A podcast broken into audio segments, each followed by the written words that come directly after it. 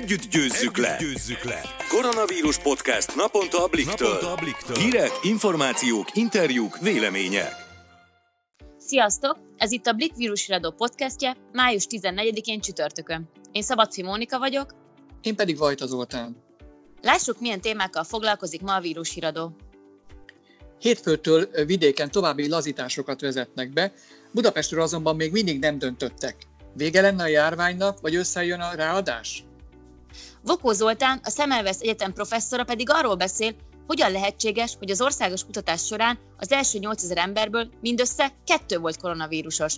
Végül Lengyel Tamás színész mesél az új műsorról, amelyben szerepel, illetve elárulja, hogyan tölti a mindennapjait. Vágjunk is bele! Gulyás Gergely kancellária miniszter a ma délelőtti kormányinfon bejelentette, hogy vidéken hétfőtől tovább enyhítenek a járványellenes intézkedéseken. Például nem csak a kerthelységekben kávézhatunk, ebédelhetünk, hanem az éttermek zárt részein is, de be kell tartani a másfél méteres távolságot és maszkot kell húzni, csak akkor vetjük le a maszkot, amikor eszünk, mert ugye maszkban nem lehet enni. Ezen kívül még a parkok és a játszóterek is kinyithatnak. Ennek valószínűleg sok szülő örült. És végre Pest megye is felszabadul a korlátozások alól, Budapestről pedig napokon belül döntenek. Ha lesznek új szabályok is, azok szintén hétfőtől lépnek majd életbe. Június 1-től egybe keletnek az ifjú párok is.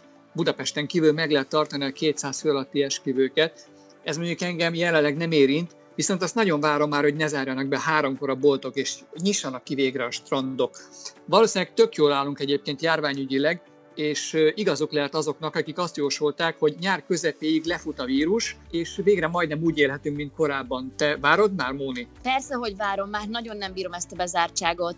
Bár ez a nyár biztos, hogy nem lesz olyan, mint a korábbi években, és attól tartok még, ha el is tűnik a vírus, az csak átmeneti lesz, és ősszel jön a második hullám.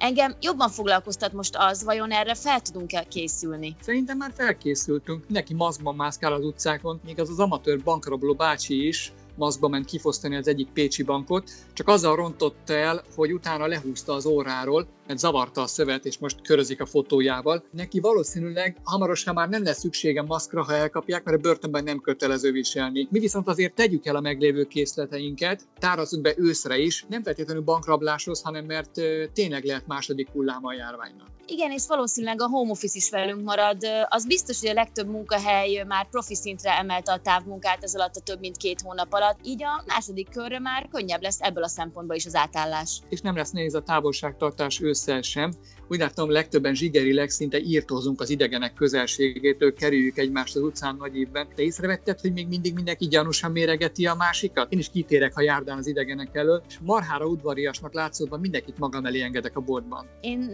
csak továbbra is heti egyszer mozdulok ki, akkor elmegyek bevásárolni, és igen, igazad van, én is látom az embereken, hogy nagy ívben elkerülik egymást, ha lehet. Belém is amúgy kezd ám belém ez az új. Számomra kicsit rémisztő amúgy, hogy mintha koszos lenne a ruhám, vagy valami lenne rajtam, elkerülnek az emberek, aztán rájövök, hogy csak félnek. Mondjuk, Zoli, én örülök, hogy nem lép bele senki az intim szférámba, mert korábban például megörültem attól, hogy a buszon és a villamoson állandóan belelihegtek a fülembe.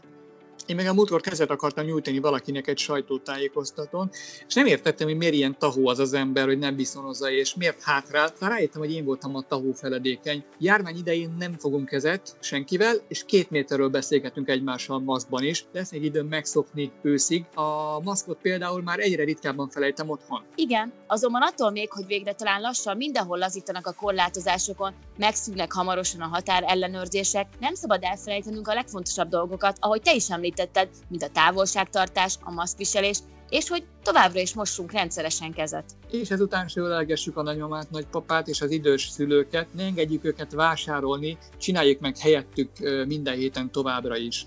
Én rosszabb időkre vettem anyámnak egy FFP2-es maszkot, ami tényleg véd a vírus ellen, végre lehet kapni a pattikákban, de majd lehet, hogy magamnak is beszerzek párat őszre, nem olcsó, 2000 forint darabja, de még jól jöhet a vírus második hullámában. Te nem veszel? Nekem textilből készült maszkjaim vannak. Remélem az is elég lesz már akkor, és enyhébb lesz a járvány. Már most is úgy tűnik, mintha eltűnt volna a vírus. A Szemülvesz Egyetem pár napja közzétette a nagy koronavírus teszt első eredményeit, de 8000 emberből csak kettő fertőzöttet találtak. Ez hogyan lehetséges?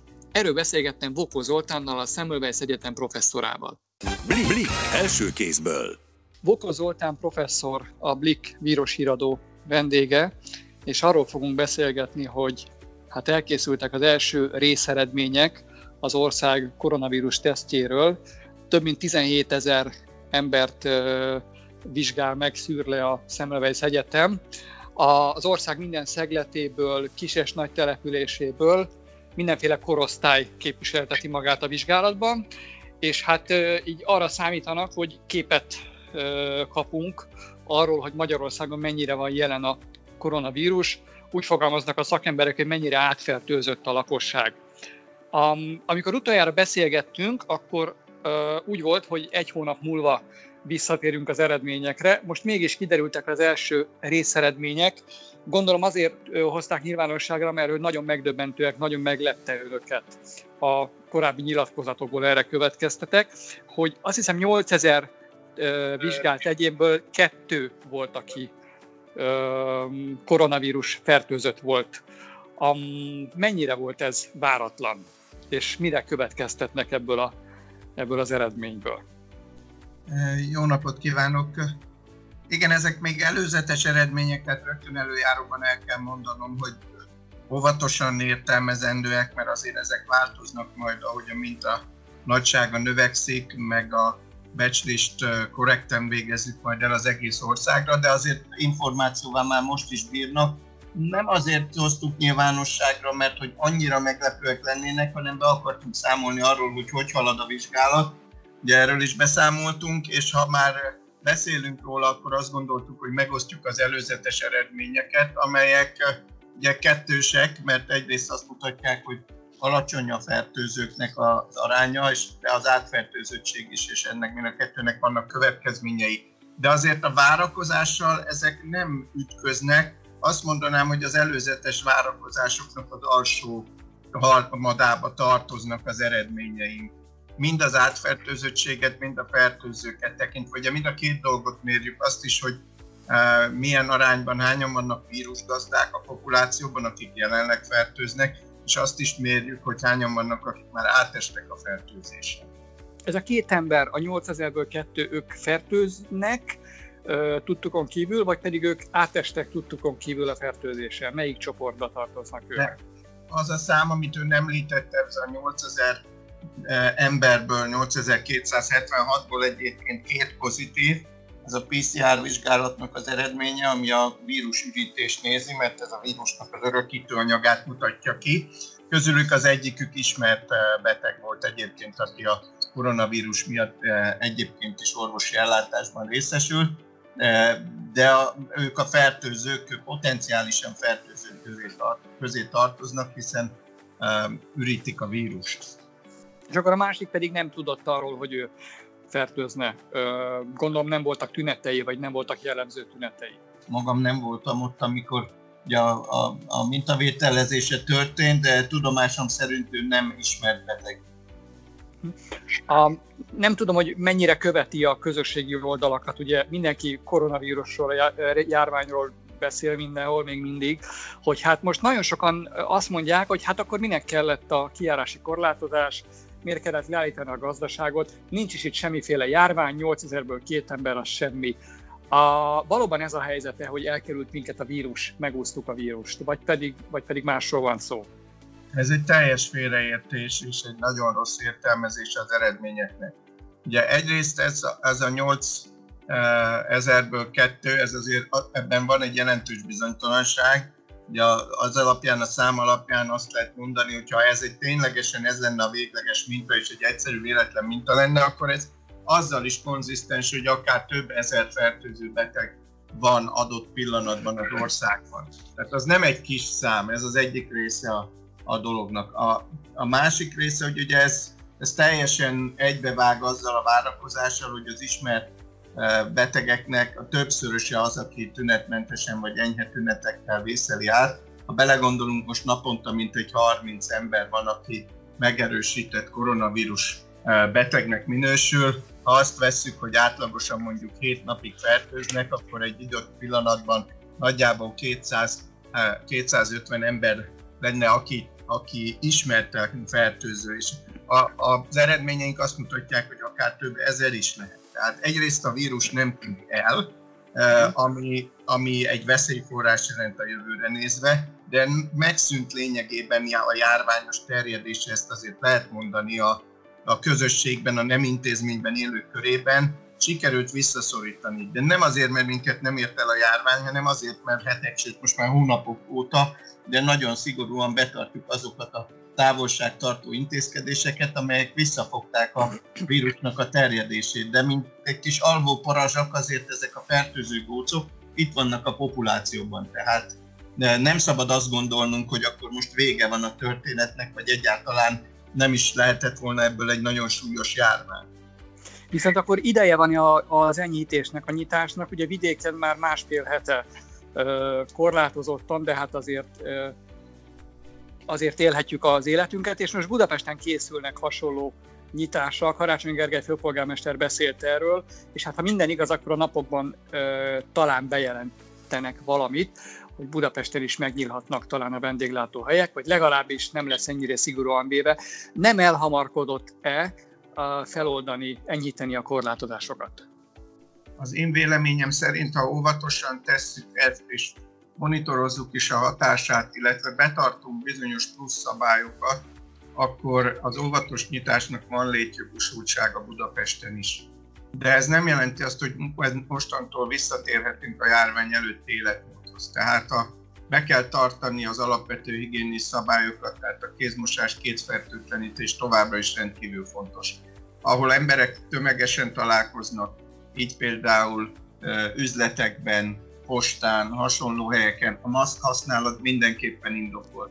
Az, hogy ne menjünk egymás közelébe az ismerőseinken kívül, családtagjainkon kívül, ezek mind olyan, úgy mondanám, mikroszintű intézkedések, amelyek szintén csökkentik a járvány terjedésének a kockázatát, anélkül, hogy ezeket a nagy globális elzárkózó intézkedéseket életben tartanánk de a, a veszélye természetesen megvan annak, hogy így módon valamelyest újra lángra kap a járvány, de ez reményeink szerint nem ér el akkora mértéket, ami kezelhetetlen lenne. És azt is hozzátenném, hogy nagyon fontos, hogy akiket viszont súlyosan érinthet, hogyha ismét terjedni kezd, így idősek, krónikus betegek például. De számukra továbbra is nagyon fontos a megfelelő védekezés. Ők nem ö, oldhatják fel azokat a korlátozó intézkedéseket, amelyek egy, egyenlőre rájuk vonatkoznak. Tehát itt most egyszer nem arról van szó, hogy most akkor vissza lehet térni ahhoz az életmódhoz, ami a járvány előtt volt. Uh-huh. Tehát az idősek, illetve a krónikus betegek továbbra is maradjanak otthon, akik nem betegek, akik egészségesek, ők eljárhatnak már dolgozni, eljárhatnak-e szórakozni? Ugye nagyon sok mindenféle fesztivált, meg mindenféle rendezvényt lefújtak. Meg lehet ezeket tartani akár nyár végén, akár ősszel? Beindulhatnak-e a mozik, színházak, egyéb közösségi terek a mostani számok ismeretében, ha nem romlik a járványhelyzet? Én azt gondolom, hogy ez nem az én tisztem, hogy ezt megmondjam. Erről nyilván a döntéshozók döntéseket fognak hozni, a jelenlegi járványügyi helyzetben, ha engem kérdez, az olyan jellegű tömegrendezvényeknek, ahol ezrek, tízezrek gyűlnek össze nagyon szorosan, mint például egy fesztivál, még nincs meg a létjogosultsága.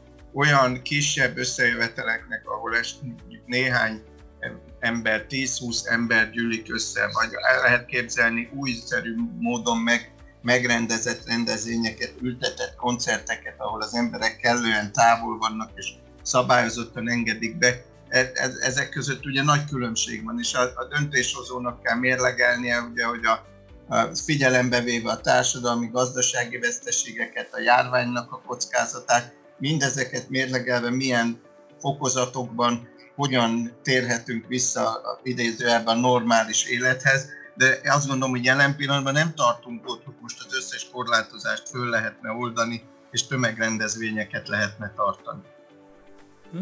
A tesztelés az ugye folytatódik, mert ugye a felénél járnak. Utána ö, megismétlik többször ezt a ö, vizsgálatsorozatot? Tehát, vagy ez egy egyszeri teszt volt csak? Ugye ez egy felmérés, amit kétszer fogunk megismételni a terveink szerint. Előre láthatóan ősszel és aztán a jövő évben is. Nyilván a pontos időzítés az függ a járványügyi helyzettől is, mikor lesz ez indokolt. Ez két független keresztmetszeti vizsgálat lesz, tehát új személyek bevonásával, illetve ebbe beágyazva lesz egy követéses kisebb vizsgálat is, ahol az első vizsgálatnak bizonyos résztvevőit ismételten meg fogjuk hívni. Tehát ezt a két embert is, akikről most kiderült, hogy ők vírushordozók, ők uh, újra részt vesznek a másodikban, az már biztos. Hát, akik, akik pozitívak, illetve akik ebben a vizsgálatban azonosítottak, mint a vírusfertőzésen átesettek, őket mindenképpen meg akarjuk hívni ismét, mert az immunválasznak az alakulását is szeretnénk majd nézni. Vokó Zoltán professzor volt a vendégünk, köszönjük, hogy itt volt velünk. Én is köszönöm a lehetőséget, viszontlátásra. Blik, Blik első kézből. A folytatásban Lengyel Tamás színész Csatári Henni kolléganőnek mesél az RTL Klubban futó új sorozatról, amelyben szerepel, és elárulja, mivel tölti a mindennapjait. Sziasztok, Csatári Henriett vagyok, a Blik újságírója, beszélgető partnerem pedig Lengyel Tamás színész. Szia, üdvözöllek!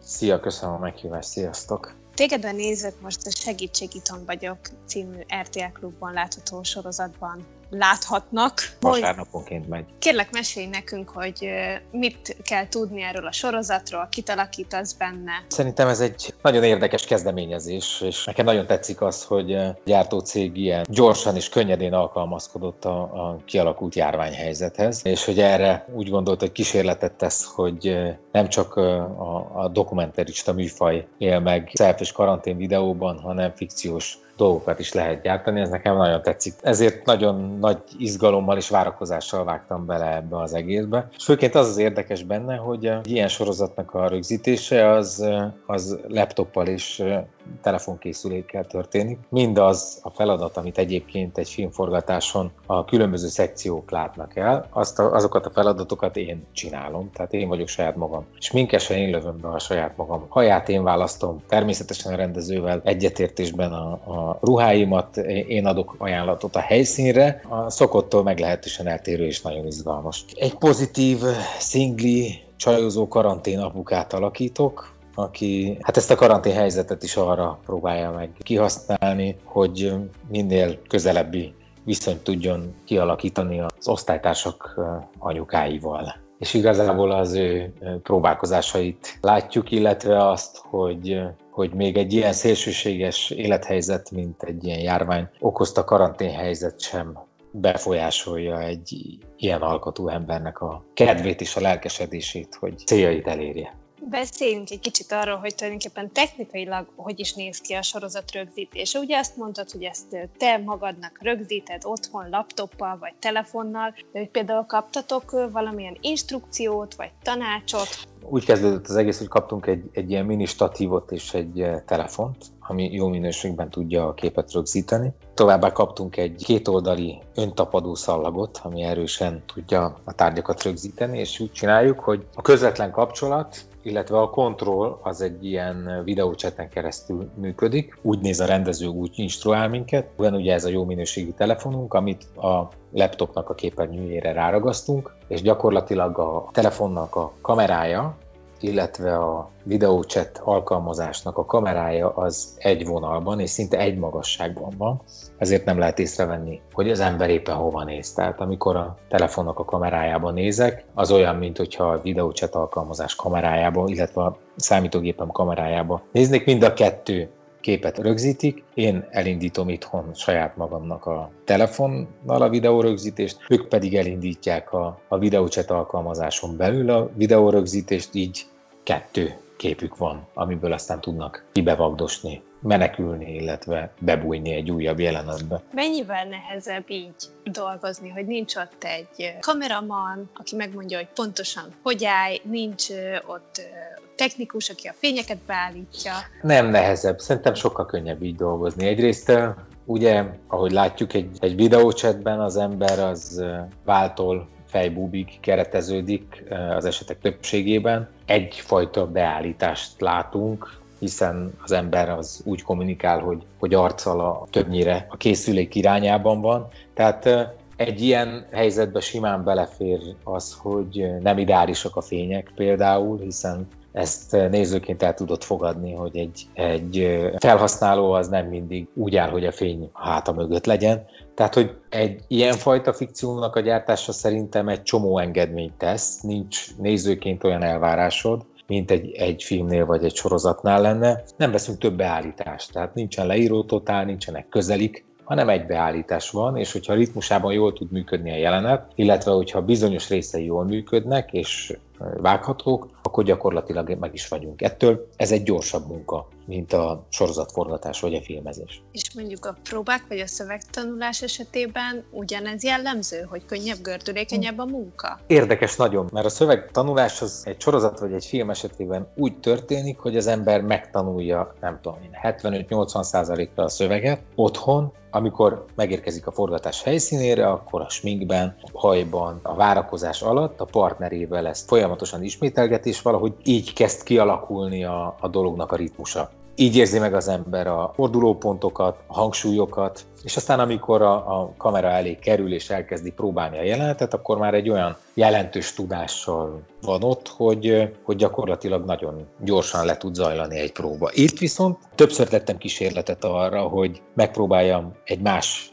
videócseten keresztül összemondani a partneremmel a szöveget, de egyszerűen a technika nem adott lehetőséget arra, mert ő vagy vonalban volt valaki mással, vagy nem vette észre, hogy becsörög a Facebook chatje, tehát erre itt nincsen lehetőség. Úgyhogy itt elég pontosan és jól meg kell tanulni a szöveget a, a felvétel idejére, mert nincs annyi lehetőséged aztán ezt megelőzően a felvételt összemondani vagy ismételgetni a partnereddel egy kis kulisszatitkot kérlek árulj el nekünk. Ugye most a kommunikáció nagy része ugye videócsetekre korlátozódik, és ott rengeteg vicces fotó látott napvilágot, hogy az emberek csak deréktől felfele öltöznek Igen. fel szépen. Ugye a mackó nadrág, a kényelmes papucs és zokni, az pedig úgy se látszik a felvételeken, amikor leülsz dolgozni. Egy színésznél mennyire fontos, hogy nálad mennyire fontos, hogy a, a nadrág, az okni, de akár még a cipő is a karakterhez passzoljon. Bizonytalan vagyok, mert nem tudom, hogy a kérdés kérdés az rám vonatkozik-e, vagy pedig a karakterre, győzőre. Mert győzőnél azért úgy,